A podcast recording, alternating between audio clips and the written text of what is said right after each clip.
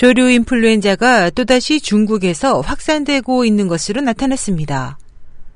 최근 광둥성 선전에서 사람이 H7N9형 조류 인플루엔자에 감염된 사례가 확진됐습니다. 이는 광둥에서 5일 내에 발생한 것으로 인간이 H7N9형 조류 인플루엔자에 감염된 네 번째 사례입니다. 이로 인해 둥관에서는 이미 수만 마리 닭이 살처분됐고 허베이성 바우딩시는 H5N2형 조류 인플루엔자 발생으로 현지에서 12만 마리의 닭이 살처분됐습니다. 관영신화사는 허베이성 바우딩시 난수구에서 최근 가축들에게 H5N2형 고병원성 조류 인플루엔자가 발생해 4천 마리의 닭이 폐사됐다는 중국 농업부 뉴스 방공실의 21일 발표를 전했습니다.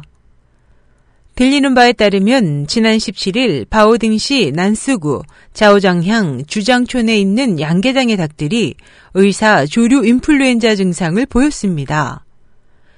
19일 허베이 동물 전염병 예방통제센터는 이에 대해 의사 조류 인플루엔자로 진단했고 21일 중공 국가조류 인플루엔자 참고실험실의 확진을 거쳐 이 양계장 닭들의 전염 상황은 H5N2 아형 고병원성 조류 인플루엔자로 판명돼 현지에 12만 5,700마리의 닭들이 살처분됐습니다.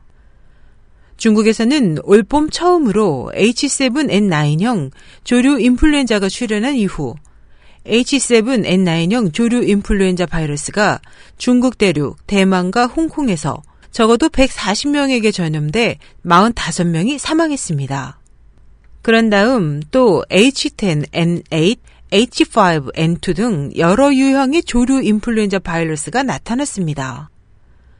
전문가들은 H7N9형 등 조류 인플루엔자는 봄과 여름 환절기에 나타난 후 여름에는 자취를 감추지만 기후가 차갑게 변함에 따라 또다시 나타난다며 중국 남부 지역에서 겨울철에 조류 인플루엔자가 나타날 수 있다고 우려했습니다.